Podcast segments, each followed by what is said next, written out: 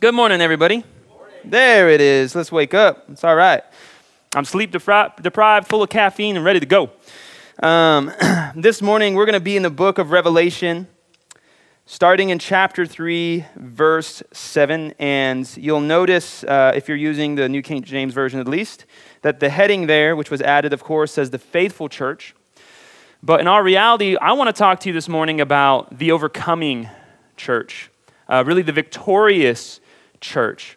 Um, and of course, as we talked about in the weeks before, that when we talk about a church, we're not talking about an, organi- or an organization or a denomination. We're talking about the body of people that consists of that, what we would call church. And so when we talk about churches, we're talking about ourselves. And so I just want to make a quick reminder uh, of that before we get started and before we look at um, how is it that Jesus blesses this church in how is it that they have become an overcoming church? So before we read, let's go ahead and pray one more time. Father God, I thank you so much, Lord. I thank you for this morning. I thank you for the ability to gather together, Father, without fear, to declare your word, Lord, to be one in spirit, one in mind. And I pray, Jesus, that as we speak, Father, that truly you would speak. Father, I pray that you would move me out of the way. Lord, you would put the flesh to death and you would make us alive in your Holy Spirit. And so, Lord, whatever you want to say to your people today, let it come forth. And I ask, Lord, as we open your word, that you would open our hearts and our minds to receive your word with a joyful, joyful obedience. So it's in the name of Jesus Christ that we pray. Amen. Starting in verse seven. And to the angel of the church in Philadelphia write, these things says he who is holy, he who is true, he who has the key of David, he who opens and no one shuts, and shuts and no one opens. I know your works. See, I have set before you an open door, and no one can shut it. For you have a little strength. You've kept my word and have not denied my name. Indeed, I will make those of the synagogue of Satan who say they are Jews and are not, but lie. Indeed, I will make them come and worship before your feet and to know that I have loved you. Because you have kept my command to persevere, I will also keep you from the hour of trial which shall uh, come upon the whole world to test those who dwell on the earth. Behold, I am coming quickly. Hold fast what you have, that no one may take your crown. He who overcomes, I will make him a pillar in the temple of my God, and he shall go out no more. I will write on him the name of my God and the name of the city of my God, the New Jerusalem, which comes down out of heaven from my God. And I will write on him my new name. He who has an ear, let him hear what the Spirit says to the churches. Amen. So this is the church, uh, the letter to the church in Philadelphia. This is the sixth out of seven churches that Jesus writes to in Revelation two and three. And interestingly enough, out of all of these seven churches, this is one of only two churches that is not rebuked for any reason. It's Smyrna and Philadelphia. There's no rebuke. There's only an encouragement. There's only an acknowledgement of the things that they've done and an encouragement to press in going forward. And so as we look at this letter to the Church of Philadelphia, one of the things that I've touched on, um, not in every letter, but a, a couple of times, is if you go back and you read through these letters, you're going to notice something. You're going to notice that at the beginning of every letter, Jesus declares himself as the speaker, okay? But more importantly, he, he um, what's the word I just said? He declares himself uh, in a different way every time. There's a different depiction of who this Jesus, who this king is. And that's very important. It's important for a num- number of reasons. For one, the character of God is multifaceted, okay? He is an endless, everlasting God. And it's very important to, to understand that he is perfect in his justice, and he's perfect in his mercy. He's perfect in his love, and he's perfect in his wrath. And anybody who thinks we don't serve a wrathful God has never read the scriptures, okay? Because it does not stop in the Old Testament. I guarantee you that. Read Revelation. He has this perfect, multifaceted character, and the story of the scriptures from beginning to end is this God who reveals himself to men, declaring his own glory for his own purpose. And so for his glory and character to be made known is very, very important to him. So there's a lot we can learn about who Jesus is just by looking at how is Jesus um, depicting himself, and what does this mean? The second thing is what you'll notice if you go back and study these again, is that the way he depicts himself is important to the letter he's writing. There's a purpose for how Jesus is describing himself. And so to the churches that he rebukes, he comes in different ways, right? He comes as one who says, if you do not repent, I will take your lampstand. And at the beginning, he declares himself as the one who holds the seven stars and the seven churches in his hand. And another one he rebukes and he says, I am the one with eyes like fire and with a double-edged sword. And he says, if you do not repent, I will come and fight against you with the word of my mouth. And so we see this parallel between how Jesus is uh, depicting himself and the reality of what he's trying to get his church to understand. And this letter is no different. And so while it would be very easy to um, pass over this introduction, I think especially for the rest of the letter, it's very, very important to look at how is Jesus describing himself to this overcoming church? And how is it going to help us be an overcoming church as well? Amen? So, and to the angel of the church in Philadelphia write, these things says he who is holy, set apart, completely independent in himself from creation, from anything that would stain, from anything that would defile, and he who is true. He who has the key of David, he who opens and no one shuts, and shuts and no one opens. Now, we're going to touch on that for just a second. I want the, that description just to linger in your mind for a moment. And why is that important? Again, the same way he starts every letter, he says in verse eight, I know your works. What does that mean? I know, yes, your physical works, but also I know the intentions of your heart. I understand the ins and outs of your life. Even the good things have not gone unnoticed. God has an account. He sees. I know your works. And he says, see, I have set before you an open door, and no one can shut it. For you have a little strength. You have kept my word, and indeed, you have not denied my name. Now, it's very interesting. In all of these other churches, Jesus says, hey, I see your works. I see your faithfulness. I see your, your perseverance. I see that your works are greater at the end than they were in the beginning. And he says all of these great things the, about these churches, but then he says, but I have one thing against you. You've forgotten your first love. I have one thing against you. You allow these false teachers in my midst. I have one thing against you. You have compromised and you have not held to the doctrine I have set before you. I have one thing against you. Jesus cares very much about the purity of his church. He cares very much about his word. He cares very much about the witness that is going on. He says, I see your works, but here, he does not address any of those things. He says, in fact, he's pleased, and for what reason? Because they have a little bit of strength? Well, man, the church that had greater works at the end than the beginning, that sounds better than these guys. Right? You've kept my word. Well, that's great. These other guys, they're talking about going into persecutions and fights and battles with false teachers, and that sounds even better than these guys. And you have not denied my name. But you know, there's something very beautiful about the simple faithfulness of this church that pleases Jesus. And here's why. He says, I have set before you an open door and no one can shut it. Do you know why that description of Jesus is important?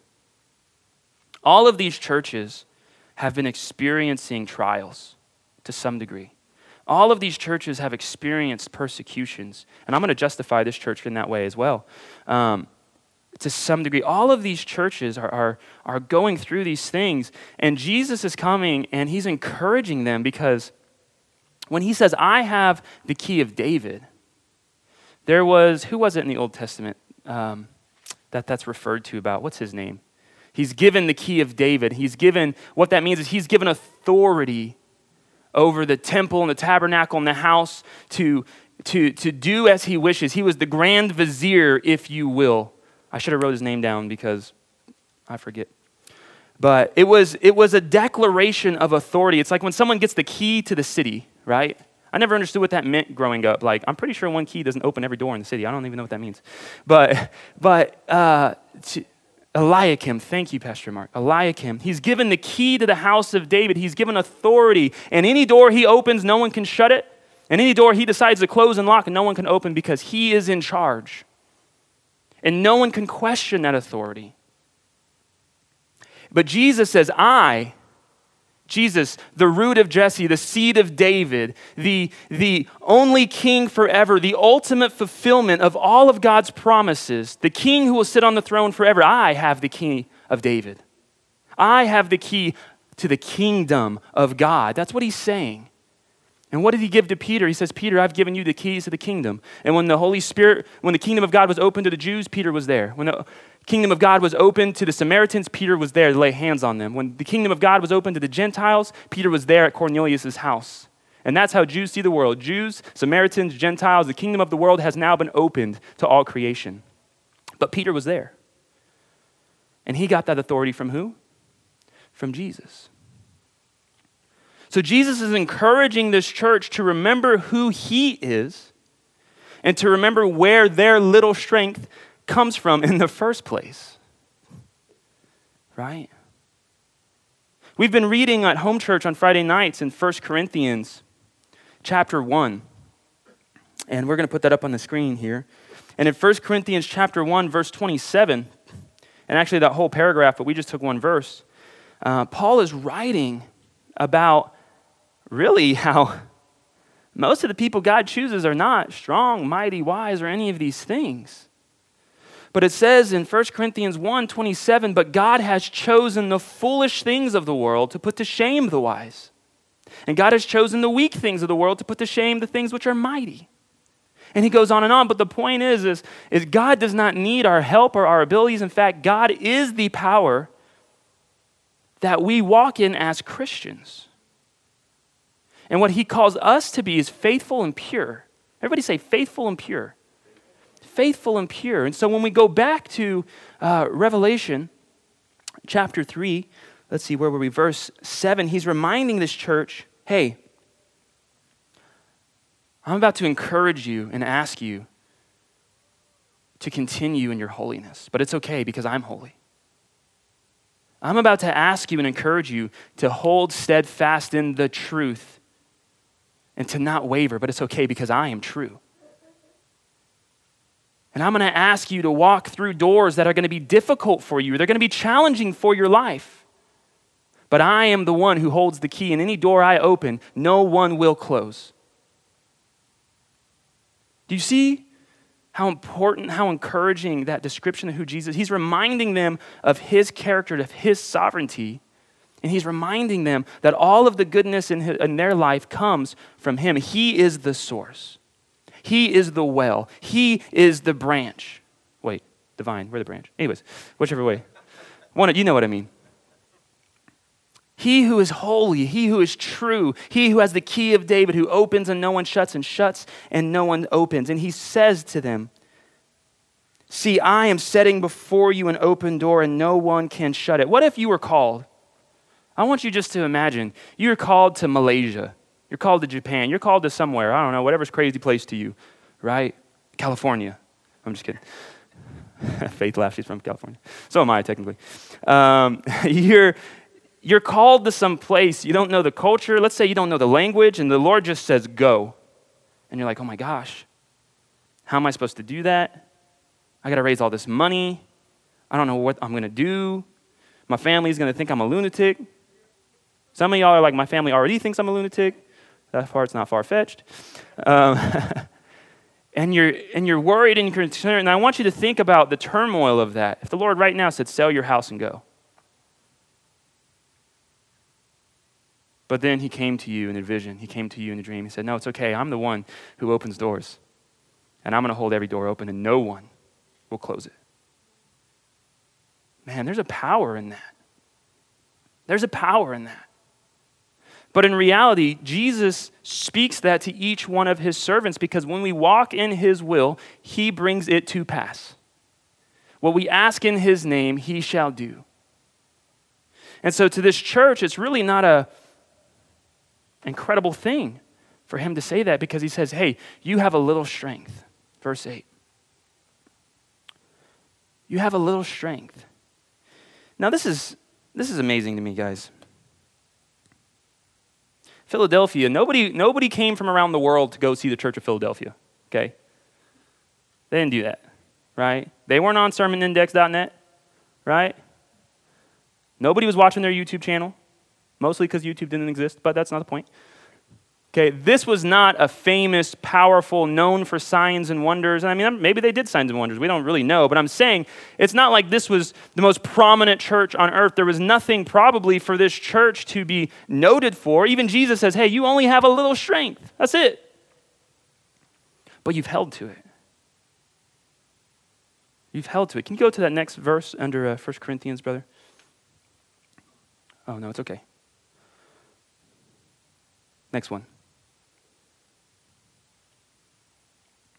But here's the beautiful thing about the God we serve. Like I've said and like I've been saying, God does not need your ability. In fact, God wants to supply power to you. And it's the poor in spirit who receive the kingdom. It's the meek who inherit the earth. And even Paul, the most prominent apostle in our mind, in Second Corinthians twelve, verses nine through ten, he says, and God said to me, my grace is sufficient for you, for my strength is made perfect in what? In weakness. Therefore, most gladly, I will rather boast in my infirmities that the power of Christ may rest upon me. Next verse. Therefore, I take pleasure in infirmities, in reproaches, in needs, in persecutions, in distresses for Christ's sake. For when I am weak, then I am strong. Next verse. Second Timothy three twelve. This is a promise. Yes, and all who desire to live godly in Christ Jesus will suffer persecution. I actually jumped ahead of myself, but that's okay. Y'all get a little, little, little taste there. But what is Paul saying? He's saying that, man, there is a power of God that appears where our power ends. And so Jesus is coming to this church in Revelation. You can leave it there at Second Timothy. Uh, coming to this church in Revelation, he's saying, hey, man, I see that you have this much strength, but you've been faithful to that much strength. And so now I'm going to come in and I'm going to supply the rest. Now I'm going to come in and I'm going to open doors for you. Now I'm going to come in and I'm going to fulfill the ministry and the calling I've given you. And all I need you to do is keep holding on to that little bit you've been given. See, I've set before you an open door and no one can shut it, for you have a little strength. You have kept my word. And when it talks about keeping the word, that doesn't mean memorizing it. Oh, you've, you've remembered my word. No, you've kept it. You've held it close. You've obeyed it. You've walked in my steps and have not denied my name. Now, that's very important because the fact that Jesus is commending them for not denying his name, you know what that implies, at least to me? You can argue with me later if you want, I don't know. But you know what that implies to me? That they've been put in situations and trials and struggles where that was a very real temptation, where they could have denied his name, or maybe they were even prompted to. It's very interesting, Second Timothy three twelve, like we just read, yes, and all who desire to live godly in Christ Jesus will suffer persecution. There will be some sort of testing. There will be some trial that comes because of your faith, because of the world, or word, sorry, because of the word in your life. And if that never comes, in small ways or big ways, there should be a concern for us. Next verse. In Galatians five eleven, Paul writes, and he says, and I, brethren, if I still preach circumcision, why do I still suffer persecution. If I still taught this, then the offense of the cross has ceased. What is he saying? He's saying, look, I could preach Jesus and circumcision, and I would be Gucci. Nobody would mess with me. The Jews would leave me alone. The Gentiles would leave me alone. My own brethren would stop hating me. He was hated by his own people. He's saying, if I, if I preach circumcision, you know, Jesus plus, Jesus and Jesus with, I would be fine. All it, all it would take is that much compromise. Just that much. And my persecution would go away. The, the, the offense of the cross has ceased. And that's the thing sometimes we forget. The cross is offensive. And we want to butter people up and tell them good words like somehow the cross is going to make them feel better. No, the cross is offensive to people's flesh. And we should expect that, but the Holy Spirit is life and life more abundantly. And when he opens someone's eyes, it's done. And so offensiveness comes from not compromising his truth. And he's acknowledging this church, you have kept my word and you have not denied my name. And it's very interesting in the other churches we've already gone through as they're being rebuked for, for the teachings they're allowing in their churches, for, for the prophetess, quote unquote, that they're allowing to speak in their churches and they're not rebuking. They're partnered with those things. Jesus says, I am the way, the truth, and the life. If we deny the way, we've denied Jesus to some extent. If we deny the truth, we deny Jesus to some sense. If we deny the fullness of his life, we're denying him. And so holding to my name is not, is not just, well, I've never denied him with my lips. I've never said Jesus isn't Lord. Well, great. Have you denied him with your life? Have you walked contrary to his spirit? Have you denied the truth? Have you not submitted fully because it's difficult? Because people will shun you?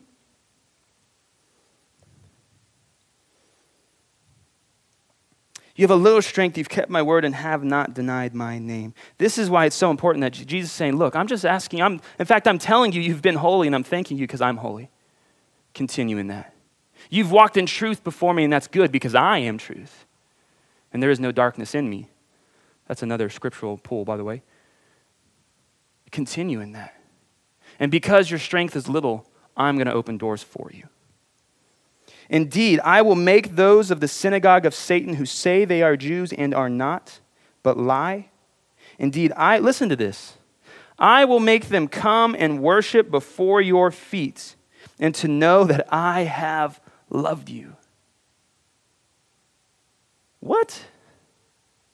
So this persecution, I say, that they've probably already been facing, you know where it's coming from? It's coming from somebody, some people that Jesus calls a synagogue of Satan. Jews who are not Jews. The Bible talks about that. Not all Israel is Israel, but only those with saving faith. Even in the Old Testament, salvation was by faith. Not all Israel is either. These are, these are not real Jews, and they're coming against you. Why? Because they're saying you're walking contrary to God's truth. They're persecuting you for your love for me, but you are doing what I've asked you to do, and it will not be forgotten. That's what Jesus is saying. He's saying you persevere, and on that day, you're going to stand shining in garments of white with your face radiating like the sun in my presence and my kingdom. And these people who have come against you, they're going to come groveling up and they're going to have to worship before you. And they're going to know in that day that I am the Lord and that you are my servants. That's beautiful. That's the implication of what Jesus is talking about. And guys, that's very encouraging. That should be very encouraging, because if you follow Jesus and if you have your heart set on obeying his word, more and more and more Christians are going to point their finger at you. More and more and more people in the world are going to point their finger at you. If you say, hey, no, actually, God loves unborn babies, guess what? People are going to point their finger at you. Hey, no, like these sins are still sins. People are going to point their finger at you. And he says, and you will be hated for my name's sake. That's Jesus' words. If they hated you, they'll hate me. If people who would have hated Jesus two thousand years ago love you today, whew. Let's do a, let's do a life check. But there's glory on the other end.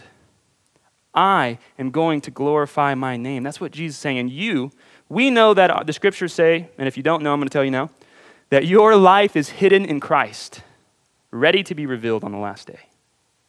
This is all temporary, guys. And he says, because you have kept my command to persevere, I will also keep you from the hour of trial, which shall come upon the whole world to test those who dwell on the earth. Now, that's a very interesting statement. There's a very controversial discussion between is there a rapture or there, is there a not a rapture? And there's a lot of very good evidence on both sides, and it's a very difficult, difficult discussion to have. It's a discussion that I cannot go through myself and answer every question to. However, this is one of those verses that seems to point to the fact that indeed, in some way, the church will not be present during the great part of the tribulation because God calls it the day of his wrath upon the earth, that his judgments will fall upon the earth dwellers, right? And that the only people that's not affected by God's wrath are those who are sealed in Revelation seven, which are the one hundred forty-four thousand Jews. So either Jew, it seems to be either the Christians are unsealed, which is not going to happen, or perhaps they're not there. And so when he tells them, if you persevere, if you keep my word, I'm going to keep you from that time to when I judge the earth. It seems to point, it's a, it's a strong case in my opinion, is all I'm saying. Um, Behold, I am coming quickly. Hold fast what you have that no one may take your crown. He who overcomes, I will make him a pillar in the temple of my God, and he shall go out no more. I will write on him the name of my God, the name of the city of my God, the new Jerusalem, which comes down out of heaven from my God. And I will write on him my new name. He who has an ear, let him hear what the Spirit says to the churches. So guys, what is, what is my hope for you um, hearing this message today? My hope is for you to be like this overcoming church who did not have much to offer. They weren't great and mighty, perhaps, in the sight of the world, or maybe even in the sights of the other churches, but the little strength they had, the little knowledge they had, they held fast to, and Jesus was well pleased with them. And just as Jesus says, hey, to whom I gave one talent and he came back with five, I'm going to give more. That is how Jesus deals with us, that as we simply remain faithful and obedient, the Lord moves every obstacle out of the way, and he will prosper us in our pursuit of him. And if anybody wants to close the door, open it, Jesus can kick it open. And if anybody tries to open the wrong door, Jesus can slam it shut. And we can have confidence in who he is. And he's just saying, please do not compromise. Your enemies I will put under your feet. You just trust in me. Amen? Let's pray.